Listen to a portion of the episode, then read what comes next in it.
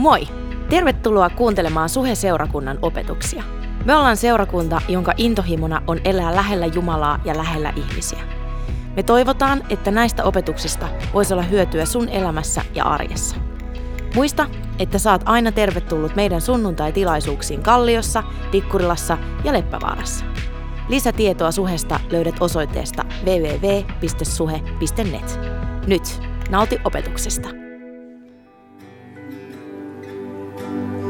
Kiitos Jumala siitä, että saat sun seurakuntas keskellä tänäkin sunnuntaina, kun me ollaan yhdessä kokoontuneena. Ja pyydän vaan Jumala, että, sä, että pyhänkin sä saat toimia vapaasti meidän keskuudessa ja saat, saat koskettaa ihmisiä siellä, missä he ovat. Jokaista meistä siellä, missä me ollaan, me saadaan. Ehkä me ollaan, ehkä me ollaan onnemme kukkuluolla. Jumala, kosketa meitä siellä, anna meille jotain lisäilmestystä siinä. Jos me ollaan suuressa myrskyssä, epätoivossa, niin Jumala, kosketa meitä siinä. Jumala, missä tahansa me ollaan elämän tätä vaellusta ja kaarta suhteessa suhun, suhteessa toisiin ihmisiin.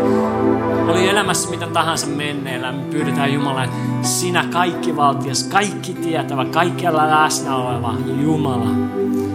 Kohtaat meidät just siinä, missä me ollaan tänään. Näin me yhdessä rukoillaan Jeesuksen nimessä. Amen. Istukaa alas. Huh. Eikö bändi ollut tänään liekeissä? Mä en tiedä, antakaa nyt semmoista aplodit, että te uskotte siihen, mitä te teette. Uh, tota, mä en tiedä milloin viimeksi mä olisin tirauttanut kyyneleen ylistyksen aikana. Come on!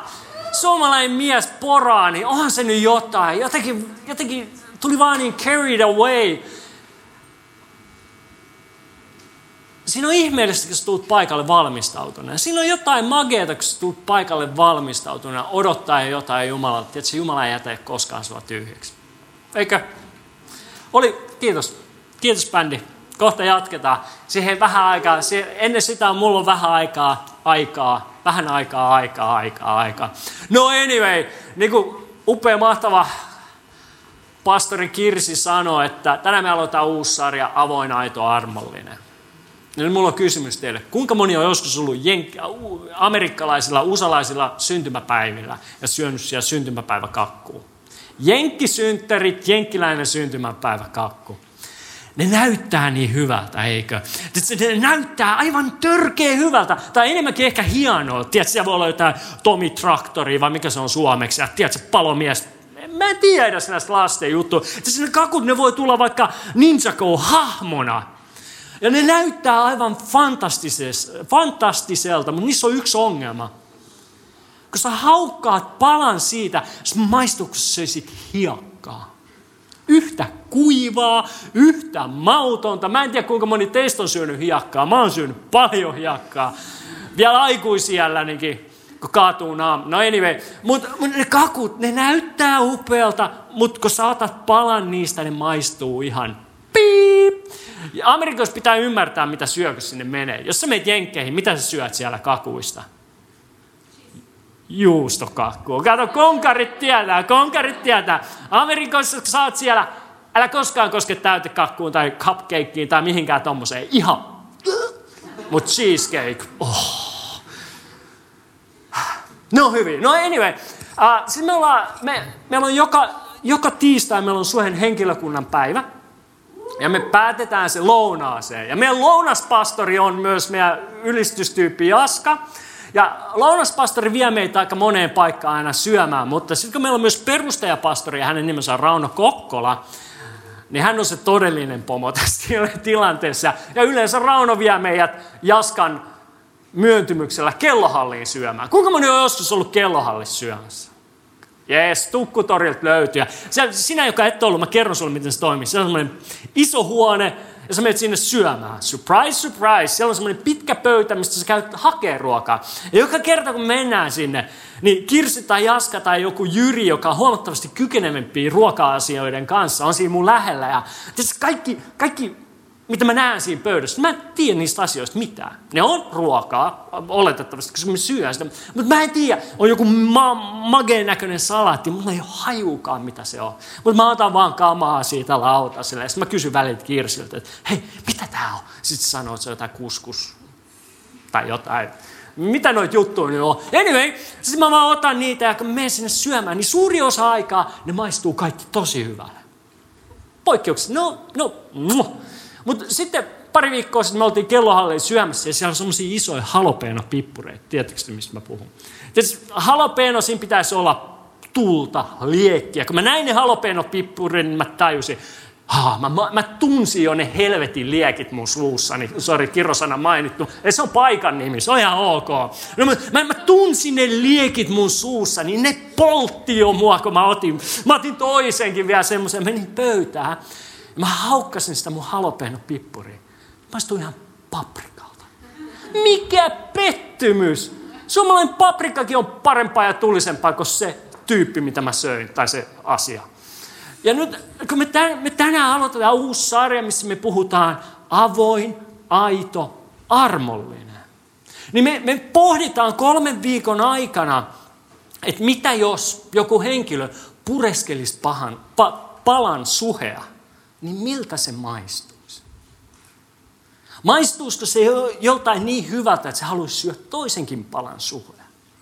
Vai olisiko se niin kuin tämä halopeen peppuri, joka lupas niin paljon, tai se jenkkiläinen täytekakku, joka lupaa sulle maat ja taivaat, mutta ne on ihan piip makusia, ja että yksi palanen riittää. Olisiko suhe sen makun, että sä haluat sitä lisää, sä haluat olla osana sitä, sä, sä haluat jotenkin tulla osaksi sitä perhettä. Ja se on mitä me pohditaan. Me ollaan jaettu tämä kolme viikkoa. Tänään me puhutaan aitoudesta. Aito. Ja Uh, ensi viikolla Thomas Forsback, meidän Espoon kampuksen pastori, tulee tänne. Onko Rauno ensi viikolla? Wow, niin onkin huijasi. Rauno tulee puhua armollisuudesta. Eli armollisella me tarkoitetaan sitä, että me ei yritetä seurakuntana, me ei yritä perheenä muuttaa sua. Me ei yritetä muuttaa ihmisiä tai korjata ihmisiä, koska se ei ole meidän duuni. Oikeasti. Kaikki, mitä me halutaan tehdä, että jokainen ihminen voisi ra- tunt- oppia tuntemaan läheisemmin ja läheisemmin rakastavan Jumalan.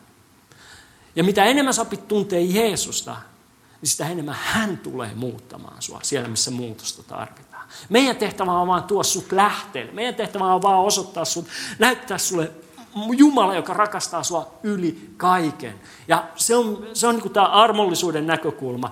Ja sitten kahden viikon kuluttua Thomas Forsback, meidän Espoo-kampuksen pastori, tulee puhua seurakunnasta, joka on avoin. Me halutaan olla perhe, joka on avoin.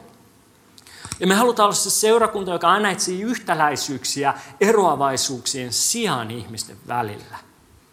Mun unelma on se, että jokainen suhelainen voisi elää arjessa avointa elämää.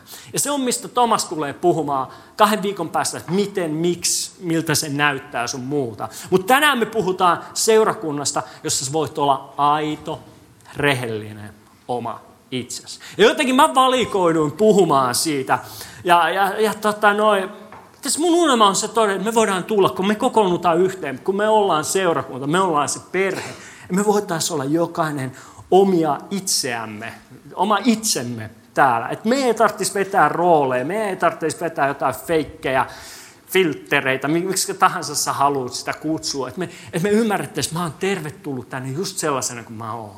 Koska mun mielestä ei ole mitään surullisempaa kuin, kuin että sulla on ollut katastrofiviikko. Mä en tiedä susta, mutta mullakin on joskus katastrofiviikkoa. Siihen saattaa liittyä, että mä oon huutanut pääpunaisena mun lapsille – ja vaimolle ja kaikille. Ja tiedätkö, kaikki on vaan mennyt päin seiniin. Ja, ja sitten mä ajattelin, no voiko mennä seurakuntaan, kun mä oon ollut näin huono ihminen tällä viikolla. Mutta mut kuinka usein sä oot ollut treenaamassa punttisalin lenkillä, vetänyt järkyttävää hien päälle. Sitten sä oot lähestynyt suihkuun pohtien. Mä en tiedä, voiko mä mennä suihkuun, kun mä oon näin hikinen. Se on aivan yhtä älytön ajatus. Eikö me, eikö me tulla seurakuntaan just sen takia, että täällä on, me ollaan kokoontuna kaikki valtian rakastavan, upean, armollisen, mahtavan Jumalan eteen, jossa löytyy sovitus, jossa löytyy anteeksianto, jossa löytyy armo. Jos sulla on katastrofaalinen viikko, mitä sä teet? Sä juokset kirkkoon, eikö? Me ollaan se seurakunta. Ja nyt mä en tiedä, me ollaan varmaan jo ihan jossain muualla, mutta, mutta miksi on tärkeää, että me ei vaan opeteta totuutta? Miksi on tärkeää, että me ei vaan opeteta seurakuntana Jeesusta? Miksi on tärkeää, että me ei vaan Jeesustella täällä sunnuntaisin, vaan että me eletään todekse? Että me eletään samanlaista elämää kuin Jeesus eli. Suhtautumalla ihmisiin avoimesti, suhtautumalla ihmisiin ää, ää, aidosti, suhtautumalla ihmisiin armollisesti. Se on tärkeää sen takia, koska nyky, nykyihmisillä, nykysukupolvilla totuudesta on tullut ihmissuhteisiin perustuvaa. Nykysukupolvet, puhutaan sukupolvista X, Y, Z, joka on aika omaperäiset nimet näille sukupolville. Mä oon X, musta nuoremmat on Y ja siitä vielä Z. Ja, ja joku, jollakin keks aakkosista, mutta mikä tulee Z jälkeen Amerikan aakkosissa? Ei mikään. Oh onko siinä jotain? Anyway. anyway, ne sukupolvet on musta riippumatta nimetty X, Y, Z. Mä oon X-sukupolven edustaja, mua yli 10 vuotta nuorempi on Y ja siitä sitten taas Z on ne, ketkä on syntynyt älypuhelin kourassa. Niin nämä nykysukupolvet, niin ne ei enää kysy kysymystä, mikä on totta. Vaan heidän suuri ja pääasiallisen kysymyksensä on, haluanko mä tulla sun kaltaiseksi? Ja jos mä haluan tulla sun kaltaiseksi, niin sit mä oon kiinnostunut kuulemaan sun totuudesta. Siitä, mihin sä uskot. Mutta jos mä en näe sun elämässä mitään aitoa, jos mä en näe sun elämässä mitään puoleensa vetävää, niin mua ei yksinkertaisesti kiinnosta sun totuus. Sen takia on äärimmäisen tärkeää, että me ollaan aitoja. Että me ollaan sitä, mitä me opetetaan. Että me ollaan niitä tyyppejä, jotka ei vaan puhu kauniita asioita, vaan lähettele tuomion kiviä ympäriinsä, vaan että me ollaan aitoja puoleensa vetäviä ihmisiä, koska ihmisiä ei kiinnosta, mihin sä uskot, ennen kuin ne näkee, miten sä elät. Ihmisiä ei vain yksinkertaisesti kiinnosta, mihin sä uskot, ennen kuin ne näkee, miten sä elät. Jos ei sun elämäntapa kiinnosta, jos ei se ole heille aitoa puolensa vetävää, niin ei sun tarvitse kertoa mistään muustakaan. Ja sen takia se, miltä meidän elämät maistuu, minkälaisia ne todella ovat, sillä on todella suuri merkitys. Koska meidät on jokainen kristitty, puhun hetken aikaa meille kristityille, meidät on kutsuttu elämään todistuksena, valona, Jumalan rakkauden, Jumalan huolenpidon kanavana meidän arjessa, niin kuin Kirsi äsken sanoi. Me, me, me seurakuntaperhe, me halutaan olla aito, koska, koska nykyaikana ihmisen yksi suurimpia tarpeita, tarpeita on ystävän tarve.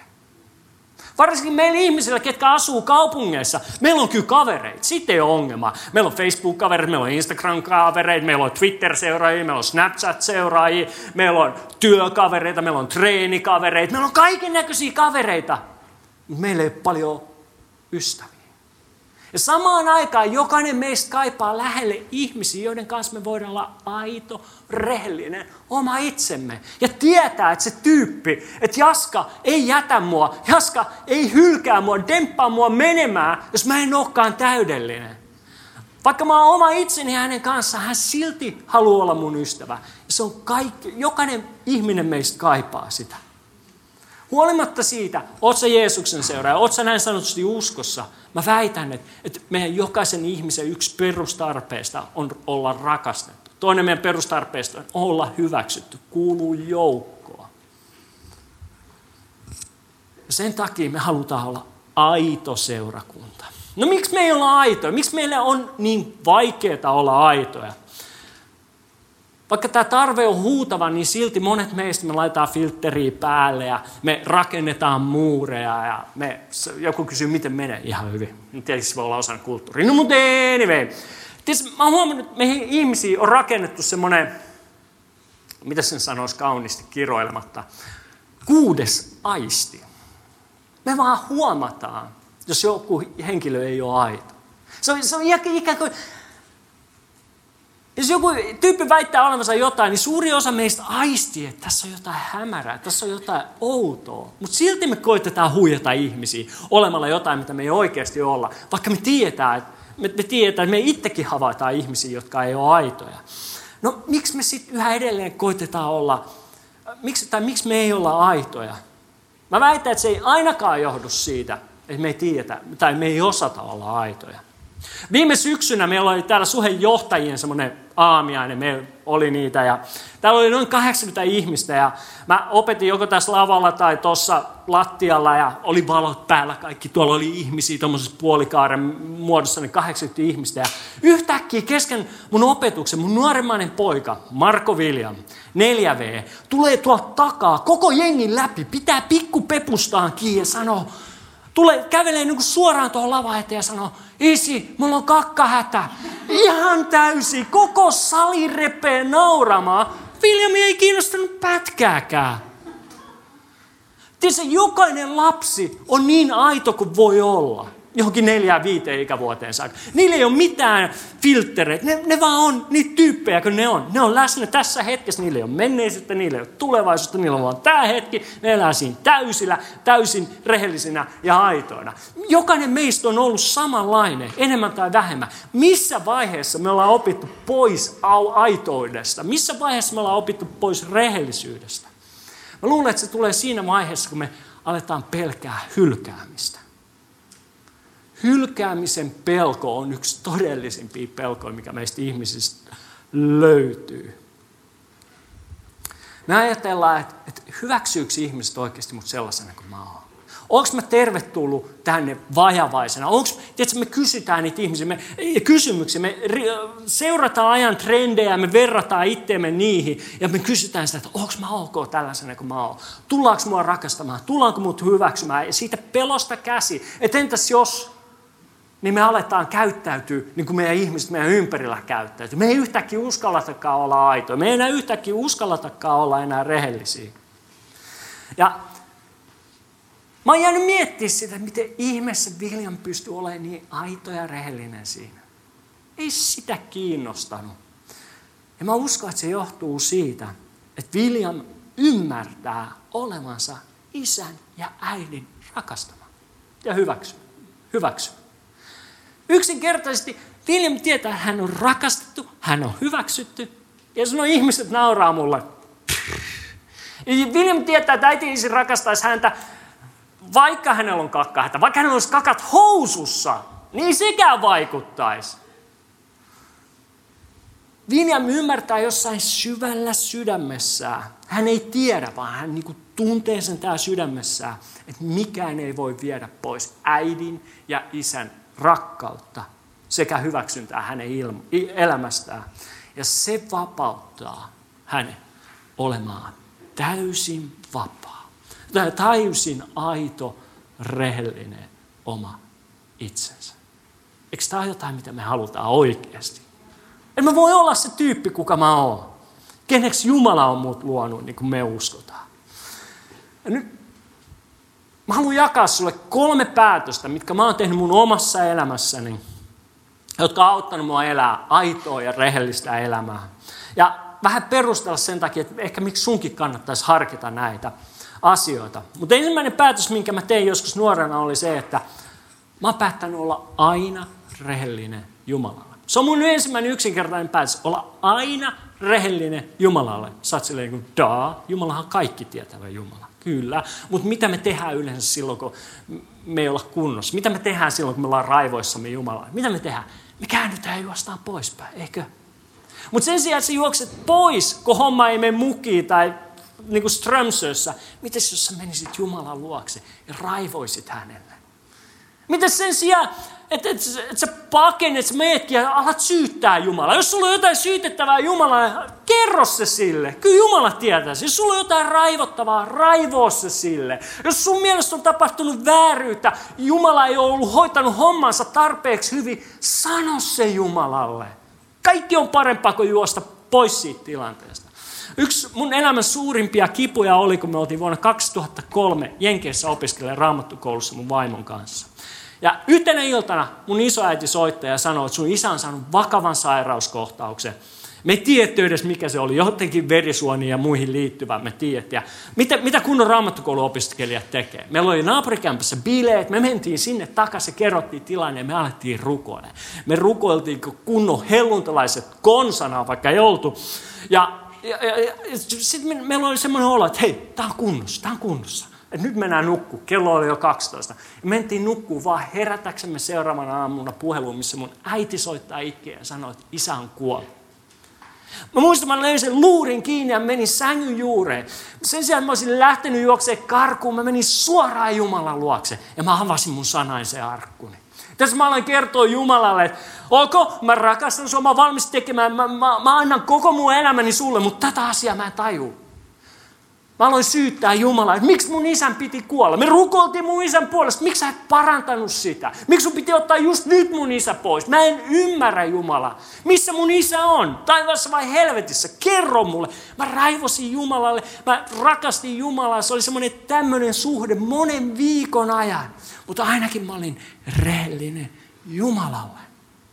Tiedätkö, mä voin kertoa sulle, että koskaan mä en ole kokenut semmoista Jumalan läsnäoloa mun elämässäni kuin noina viikkoina. Koskaan mä en ole kokenut samanlaista rauhaa, samanlaista lohtua. Ja tuntui siltä, kun Jumala olisi ikään kuin ottanut sen mun kivun ja käyttänyt sitä megafonina huutaakseen, puhuakseen mun elämää ja niihin elämänsä olosuhteisiin. Päätös, minkä mä oon tehnyt, mistä mä uskon, että aitous ja rehellisyys lähtee liikkeelle, on se, että mä oon päättänyt olla rehellinen Jumala. En koskaan juosta karkuun vaan ja aina Jumalan luokse ja kertoa, mitä mulla on sanottavana. Mitä mieltä mä oon asioista. Ja tiedätkö, mä oon huomannut, Jumalan rakkaus, Jumalan armollisuus, se on niin paljon suurempi kuin mun pieni kiukuttelu. Se on sama, kun se nelivuotias Marko William tulee mun luokse ja koittaa potkia kikuleelle, kun se on raivoissaan. Se on se, come on, Junnu. Raivo aikas. Iskä rakastaa sua anyway. Se on ihan samanlaista meillä. Sulla on isä taivas, joka rakastaa sua yli kaiken. Ja tiedätkö, kun sä opit olla rehellinen aina Jumalan kanssa, ja sä huomaat, että hän ei koskaan jätä sua, hän ei koskaan hylkää sua, tapahtuu ihmeellinen asia. Sä saat identiteetin. Sä saat vahvan identiteetin, mitä kukaan eikä mikään voi viiä pois sun elämästä. Aki Hintsa. Kuinka moni tietää, kuka Aki Hintsa on? Aika moni. Aki Hintsa on kristitty, oli kristitty myös nyt edesmennyt, joka oli huippukirurgi hän päätti lähteä Afrikkaan lähetystyöhön, oli siellä muutamia vuosia, kehitti semmoisen life coaching jutun. Hän tuli Suomeen takaisin ja yhtäkkiä hän löysi itsensä valmentamasta formulakuskeja, huippuurheilijoita, valla, yritysmaailman huippuja, jne, jne. Jokaisen uuden asiakassuhteen Aki Hintse aloitti aina kolmella kysymyksellä. Ensimmäinen kysymys oli, tiedätkö kuka sä oot? Toinen kysymys oli, ää, ää, ää, mitä sä haluat? Kolmas kysymys oli, hallitset sä sun elämää? Sä voit kuvitella, miten joku Minka Häkkinen, tiedätkö mä kuka mä oon? Mä oon formulakuski. Mutta hän, ensimmäinen kysymys oli aina se, tiedätkö kuka sä oot? Mä uskon, että se on kysymys meille tänään. Tiedätkö kuka sä oot?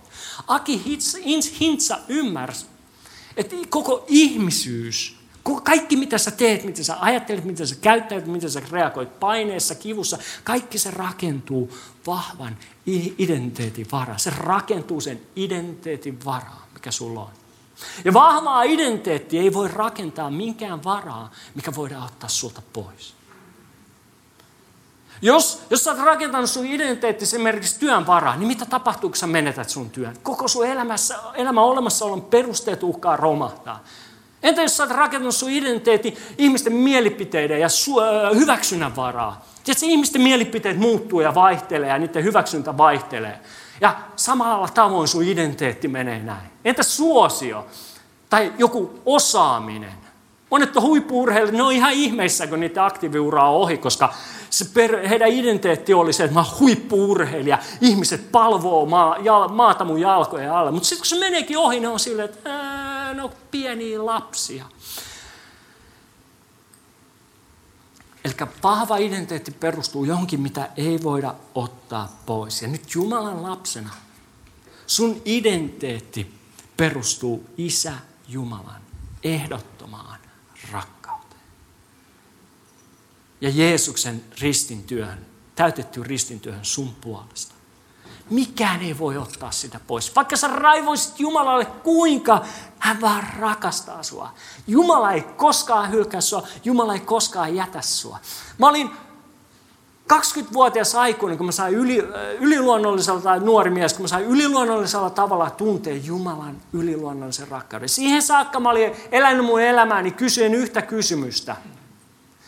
Tai ajattelen yhtä ajatusta ja se meni jotakuinkin näin, että jos ihmiset todella tietäis kuka mä oon, niin kukaan ei rakastaisi mua. Jos ihmiset todella tietäis, miten mä käyttäydyn kotona tai koulussa, niin kukaan ei hyväksyisi mua tää seurakunnassa. Mä ajattelin, että kukaan ei rakasta mua ja melkein tuhosin mun elämäni. Mutta sitten yhtenä iltana seurakunnan nuorten leirillä Jumala yliluonnoisella tavalla teki jotain mussa, että mä ensimmäisen kerran ymmärtämällä ymmärsin, enkä vaan ainoastaan ymmärtänyt, vaan sain tuntea, kuinka mua rakastetaan, kuinka mä oon hyväksytty. Ja ironista on, että sillä hetkellä mä satuin just painaa 49 kiloa ja olin täydellinen ihmisraunio. Ja siinä hetkessä mä tajusin, että hei, mä oon ok tällaisena. Ja mä sain se identiteetin, jonka päälle mä oon voinut rakentaa mun elämäni. Ja se on pelastanut mut. Roomalaiskirje 5 ja 6. Nyt kannattaa lukea tämä harkiten, koska tämä on saarna ainoa raamatun paikka. Meistä ei ollut itseämme auttamaan, mutta Kristus kuoli jumalattomien puolesta, kun aika koitti. Eikö se ole muuten lohdullista tietää, että meistä ei ole itseämme auttamaan? On.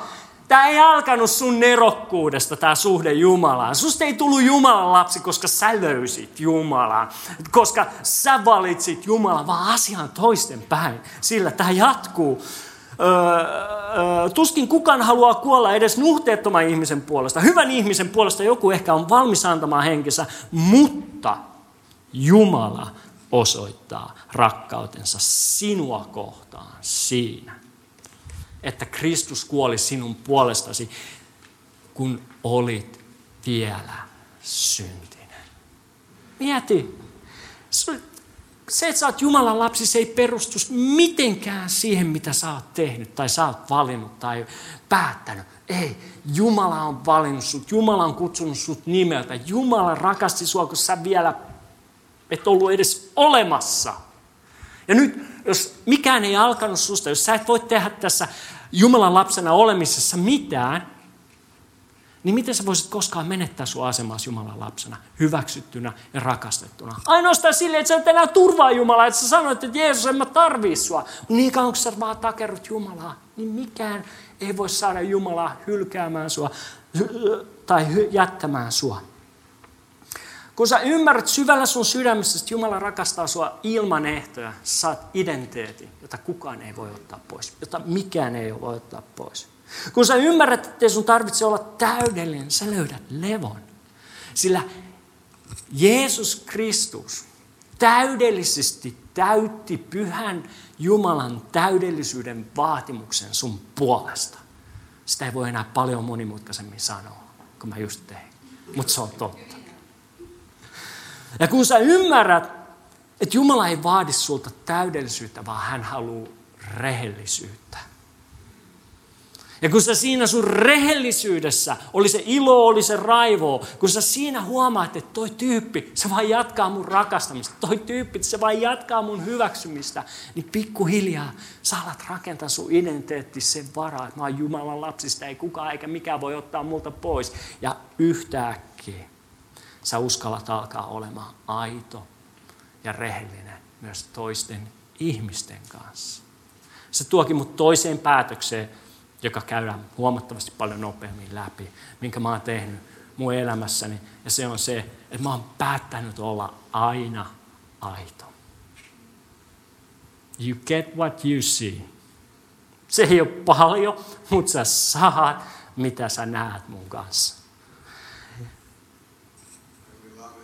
Huu, kiitos. Mä, mä, mä voin kertoa sulle, että ei ole mitään vapauttavampaa kuin olla oma itsensä aina. Ei, ei mitään parempaa. Mä oon ollut toisella puolella koko mun nuoruuden, koko mun varhaisaikuuden. Mutta mut tiedätkö se, että sä voit olla ai, aina aito, niin se nousee siitä vahvasta identiteetistä, että sä et pelkää enää hylkäämistä. Yksi suhen arvoista on rehellisyys. Ja me valitaan olla niin rehellisiä, että hävettää. Ja mun mielestä rehellisyys liittyy läheisesti aitouteen. Ja kaksi-kolme viikkoa sitten, kun mä viimeksi saarnasin täällä, niin mä, mä, mä tunnustin seurakunnan johtavana pastorina, että mä oon kovettanut mun sydäntäni pyhän hengen suuntaan. Että et, pyhä henki ei ollut kovinkaan aktiivinen osa mun arkea henkilönä. Et sä, sä voit ajatella, että mä odotin vähän enemmän johtavalta pastorilta. No niin, minäkin! Mutta ainakin mä olin rehellinen. Ainakin mä olin aito. Me ollaan niin rehellisiä, että meitä hävettää. Se on ihan ok. Myös teille sinne World Wide Web. By the way. No, miksi olla rehellinen ja aito?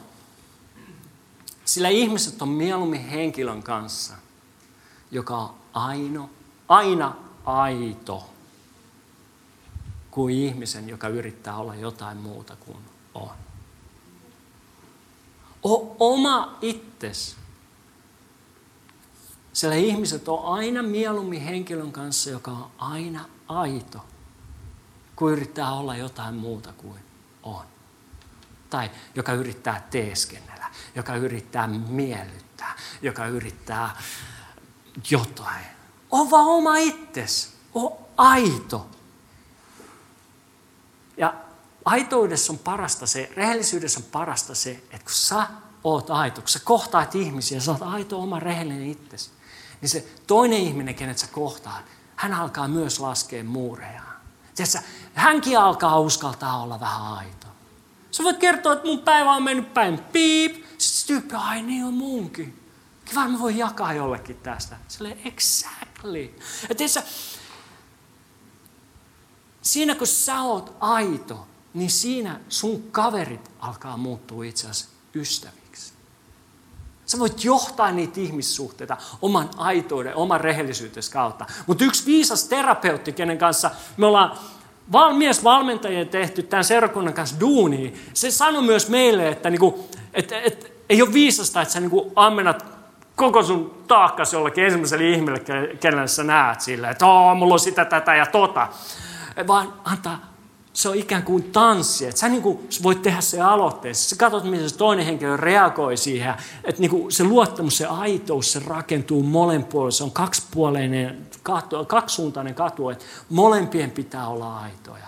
Että ei meistä tule, tule semmoisia tyhjennys, että me kaatopaikataan, meidän kamataan jokaisen kohtaamamme ihmisen elämään. Mutta mun toive on se, että jokainen suhelainen – lähestyisi ihmisiä luottamuksesta käsi. Että me uskotaan ihmisestä aina parasta. Tiedätkö, on ihmisiä, jotka lähestyy ihmistä. No, ei toi Kirsi voi olla hyvä tyyppi. Sillä on flip-flopit seurakunnassa. Tiedätkö, sen sijaan me lähestytään ihmisiä ja wow, onpa mielenkiintoinen tyyppi, se uskaltaa käyttää flip-floppeja seurakunnassa, mun pitää oppia tuntea tuota paremmin. Se me voidaan luottamuksesta käsin lähestyä. Eikä siitä, mä en kerro tolle tyypille mitään, koska se on ihan varmasti ärsyttävää. Ei. Mutta mut mä oon siis päättänyt olla aina aito. Se on se toinen päätös. Ja puhutaan siis siitä, miten mä uskon, että myös sä voit oppia elää aitoa rehellistä elämäntapaa. Että se on sun elämäntapa. Ensimmäinen on se, että se lähtee siitä, että sä oot aina rehellinen Jumalan kanssa. Sä oot aina rehellinen Jumalalle. Toinen on se, että sä oot aina aito, että sä oot rehellinen myös ihmisille. Ja kolmas ja viimeinen asia on se, että mä oon päättänyt olla sama, aina sama ihminen. Aina sama make. Niin ärsyttävää kuin se on joillekin. Joo, yeah. On tutkittu länsimäisiä ihmisiä, sen takia miksi me ollaan enää niin onnellisia, on huomattu, että ihmiset, jotka eivät lokeroi elämäänsä. On keskimääräisesti onnellisempia kuin ne ihmiset, jotka lokeroi elämänsä. Mä tarviin mun lautasta demonstroidakseni tämän. Eikö? Tämä on mun lasteni lautanen, Marko Viljamin lautanen. Ja nyt tässä olisi, että tässä olisi vielä pari lokeroa lisää, mutta se miten me ihmiset monesti ajatellaan meidän elämää, että meillä on, meillä on se työmake, Täällä on pastorimake, hillitty, asiallinen, aina vastaukset kaikkeen, käyttäytyy korrektisti joka tilanteessa, pukeutuu konservatiivisesti. Ja sitten täällä on se perhemake, joka huutaa, rähjää, sotkee, pieree, tekee kaikkea mahdollista. Ja mä oon lokeroinut mun elämäni. Sitä voisi olla kaverimake vielä, sitä voisi olla vielä harrastusmake, tämä voisi olla eri persoonia vaikka kuinka paljon. Mutta ne on tutkinut ihmisiä ja käyttäytymistä, että ne ihmiset, ketkä ei jaa itsensä eri osiin. Että sä oot aina se sama ihminen. Sä oot itse asiassa keskimäärin onnellisempi kuin muut ihmiset. Se, että sä meet duuniin, että sä voit olla se sama tyyppi, kun sä oot tänään seurakunnassa. Eikö, eikö, eikö tuntuisi vapauttavalta? Myöskin äh, siihen liittyy moni, äh, että on tutkittu myös, että jos kaverit on mahdollisimman paljon, että täällä ei ole työkavereita, täällä on seurakuntakaverit, täällä on sukulaiset pakollinen paha ja täällä on naapurit, vaan niin kuin nekin voisi olla mahdollisimman sekoittuneena.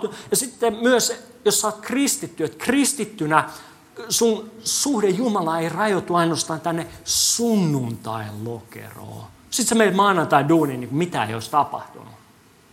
Että sä lokeroit sun suhteessa Jumalaa. Sunnuntai täyshihuli, maanantai täyspakana. Itse, ne on tutkinut, että oikeasti sun elämä on paljon laadukkaampaa, paljon onnellisempaa, jos, jos sä oot kristitty, niin sitoudu siihen. Oo aina se sama tyyppi. Ajattele sunnuntaina samalla tavalla kuin sä ajattelet maanantaina.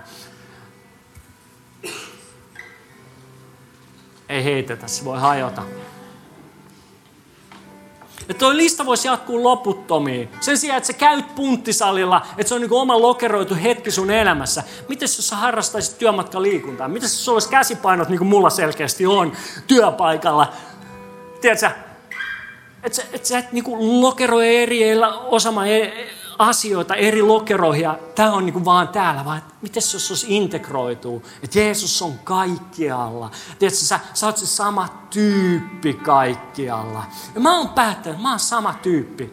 Olin mä seurakunnassa, olin mä Korsussa, baarissa mun ystävien kanssa, tai kotona, tai mun mummon luona, tai missä tahansa. Ja se tarkoittaa sitä, että mä oon joskus vähän epäsovinnainen, onko se oikea sana, onko se sana edes? Epäsovinnainen henkilö johtavaksi pastoriksi. Mutta mitä sitten? Ainakin sä saat, mitä sä näet. Mä oon ihan yhtä ärsyttävä kotona, kun mä oon täällä. Mä huudan ihan yhtä paljon töissä. Ennen vanhaa jengi tiesi ulko-ovella, että Martiskainen on duunissa kymmenen kerrosta alempana, kun mä puhuin puhelimeen siellä, koska ne kuuli mun äänen. Ja mä oon vaan se sama ilmestys ja sen täytyy olla ok. Ja jos se ei ole, niin mua ei haittaa, sillä mä tiedän, että mä oon rakastettu, mä oon hyväksytty. Mulla on Jumala, mulla on identiteetti Jumalan lapsena, jota kukaan tai mikään ei voi viedä pois. Mun, mun arvo ei määrittele se, kuinka menestynyt mä oon, kuinka epäonnistunut mä oon, kuinka suosittu mä oon, vaan mun arvo määrittelee ainoastaan se, että Jeesus Kristus kuoli mun puolesta maksaen hinnan, joka on järjettömän iso, mittaamattoman suuri. Se on ainoa arvo, minkä, mikä määrittelee mun elämän arvon. Se hinta, mikä musta on maksettu. Mutta kaikki tämä, mistä mä oon puhunut, se, että mä oon aina rehellinen Jumalalle, se, että mä oon aina aito, se, että mä oon sama ihminen, se ei tarkoita, etteikö mun tarvitsisi muuttua. Se vaan tarkoittaa sitä, että mä oon sama tyyppi aina. Et et, et, et, äh, olinpa missä vaiheessa tahansa suhteessa Jumalaan tai ihmisenä, niin mä oon sitä samaa koko ajan. Mä oon keskeeräinen tyyppi, sä oot keskeeräinen tyyppi. Miksi me voitaisiin olla keskeeräisiä tyyppejä yhdessä kaikkialla samaan aikaan? Ei sun tarvi vetää enemmän kajaalia seurakuntaa kuin arkeen. Ja mä haluan kasvaa Jeesuksen seuraajana. Mä haluan kasvaa ihmisen. Mä haluan kasvaa aviomiehen. Mä haluan kehittyä isänä. Mun pitää aloittaa siitä, missä mä oon. Joten muista, ole oma itsesi. Sillä ihmiset ovat mieluummin henkilön kanssa, joka on aina aito, kuin ihmisen, joka yrittää olla jotain muuta kuin on. Ja tämä, tämä on ainut tapa toteuttaa se tehtävä, jonka Jeesus Kristus antoi meille. Tehdä opetuslapsia, olla valona, olla rakkautena tässä maailmassa. Miksi aitous on niin tärkeää? Koska ihmisiä ei kiinnosta, mihin sä uskot, ennen kuin näkee, miten sä elät. Joten se, miten me eletään, miltä meidän elämät maistuu, sillä on todella suuri merkitys. Nyt seurakunta noustaa ylös.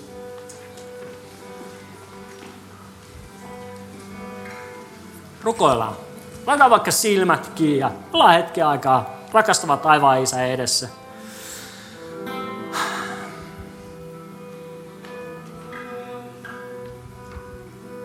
Kiitos Isä sun rakkaudesta. Kiitos, että sä näytit sen siinä, että sä lähetit sun poikasi Jeesuksen Kristuksen kuolemaan meidän puolesta. Silloin kun me ei vielä tunnettu sua, me ei itse asiassa oltu olemassa, niin jos silloin sä Jumala rakastit meitä niin paljon, että sä annoit sun ainoan poikasi meidän puolesta. Me vaan kiitetään siitä. Pyhänkin mä pyydän, että jotenkin yliluonnollisella tavalla jokaisen meidän identiteetti voisi rakentua ainoastaan sen varaa, että mä oon Jumalan lapsi. Niin että se riittäisi, meidän elämää voi kuorikko sipuli, voi lähteä ura, voi lähteä läheiset ihmiset, voi lähteä taloudellinen turva, voi lähteä kaikki suosio, maine, kunnia, mitä tahansa meillä on omassa elämässä. Vaikka se kaikki kuorittaisi pois, niin silti jäljelle jää ihminen, joka on Jumalan lapsi. Ja me vaan tiedetään, että se riittää. Kaikki sen jälkeen me ollaan yhä edelleen rakastettuja ja hyväksyttyjä. Pyhänkin mä pyydän, että sä yliluonnollisella tavalla, ne ketkä kamppailee tänään oma identiteettinsä kanssa ja rakastettuna ja hyväksyttynä olemisen kanssa, niin mä pyydän, että sä pyhänkin yliluonnollisella tavalla voisit vaan vakuuttaa heidät sun rakkaudestasi. Että et, et me ei ainoastaan tiedetä sitä, vaan me saataisiin tuntea sun rakkaus.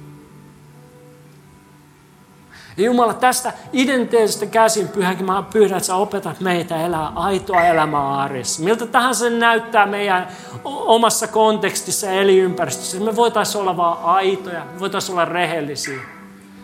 Ja sen avulla, sen kautta nähdä, kuinka ihmiset alkaa kiinnostua myös itse totuudesta, Jeesuksesta, Kristuksesta. Auta meitä elää elämää, joka voisi loistaa Jumalan sun rakkautta, sun välittämistä arjessa työpaikoilla, koulussa, naapurustossa, missä tahansa me eletään, missä tahansa me vaikutetaan. Tätä me todella pyydettäisiin.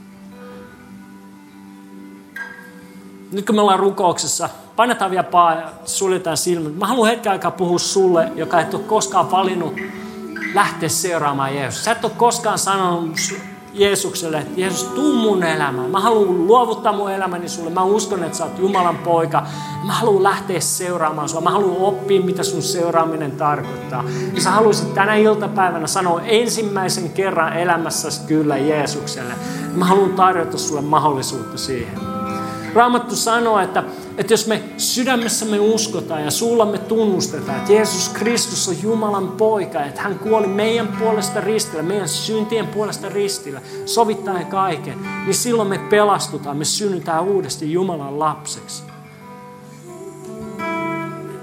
Ja nyt jos sä oot valmis tekemään tämän päätöksen, sä oot valmis tekemään tämän, mä sanoisin, elämästä parhaimman valinnan, kääntyy Jumalan puoleen, sillä hän rakastaa sinua, hänellä on syvä suunnitelma sun elämällesi. Niin mä pyydän yksinkertaisesti siellä, missä sä seisot, nyt, että sä nostat sun käden sen verran ylös, että mä tiedän, kenen puolesta mä, mulla on etuoikeus tänään rukoilla. Ja mä voin nähdä sun käden, mä tiedän, kenen puolesta mä rukoilen tänään. Sinä, joka haluat sanoa kyllä Jeesukselle, niin nyt sulla on hyvä mahdollisuus siihen. Kokee, että miltä se Jumalan rakkaus tuntuu. Miltä tuntuu olla rakastettu ilman vaatimuksia, ilman ehtoja. Me tullaan ihan just tekemään seurakunta niin, että me rukoillaan yhteen ääneen. Pelastusrukous. Jos sä rukoilet tämän ensimmäisen kerran sun elämässäsi, niin sä voit olla varma siitä, että sun synnit on anteeksi annettu. Ne on siirretty niin kauas kuin länsi on idästä. Ja sä synnyt uudesti Jumalan lapseksi. Joo, rukoillaan yhdessä. Mä rukoilen ensin ja toistakaa perässä. Rakas Jeesus, mä oon tehnyt syntiä sua vastaan. Ja mä tarviin sun anteeksi antoas.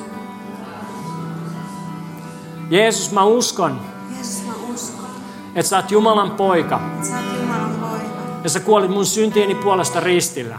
Sä kuolit mun syntien puolesta ristillä. Ja nyt Jeesus, mä pyydän sua, Jeesus. Tule asumaan mun sydämeeni. Tule asumaan mun sydämeen. Jeesus, Jeesus, mä haluan oppia uskomaan ja luottamaan sinuun. Mun elämäni pelastajana mun elämäni pelastaja ja mun elämäni Herrana. ja mun elämäni Herra. Amen. Lauletaan Jumalalle vuodataan meidän sydäntä. Ollaan vaikka Jumalalle rehellisiä, jos ei mitään muuta, mutta lauletaan hetki aikaa Jumalalle. Kiitos, että kuuntelit. Ota rohkeasti yhteyttä, jos haluat tietää suhesta lisää. Löydät meidät Facebookista ja Instagramista nimellä Suhe-seurakunta. Muuten, oothan kuunnellut jo Suheliven uutta niin paljon korkeammalla levyä. Sen löydät muun muassa Spotifysta. Jos haluat olla mukana tukemassa Suhen toimintaa taloudellisesti, siihen löydät ohjeet kotisivuiltamme osoitteesta www.suhe.net. Siunattua viikon jatkoa!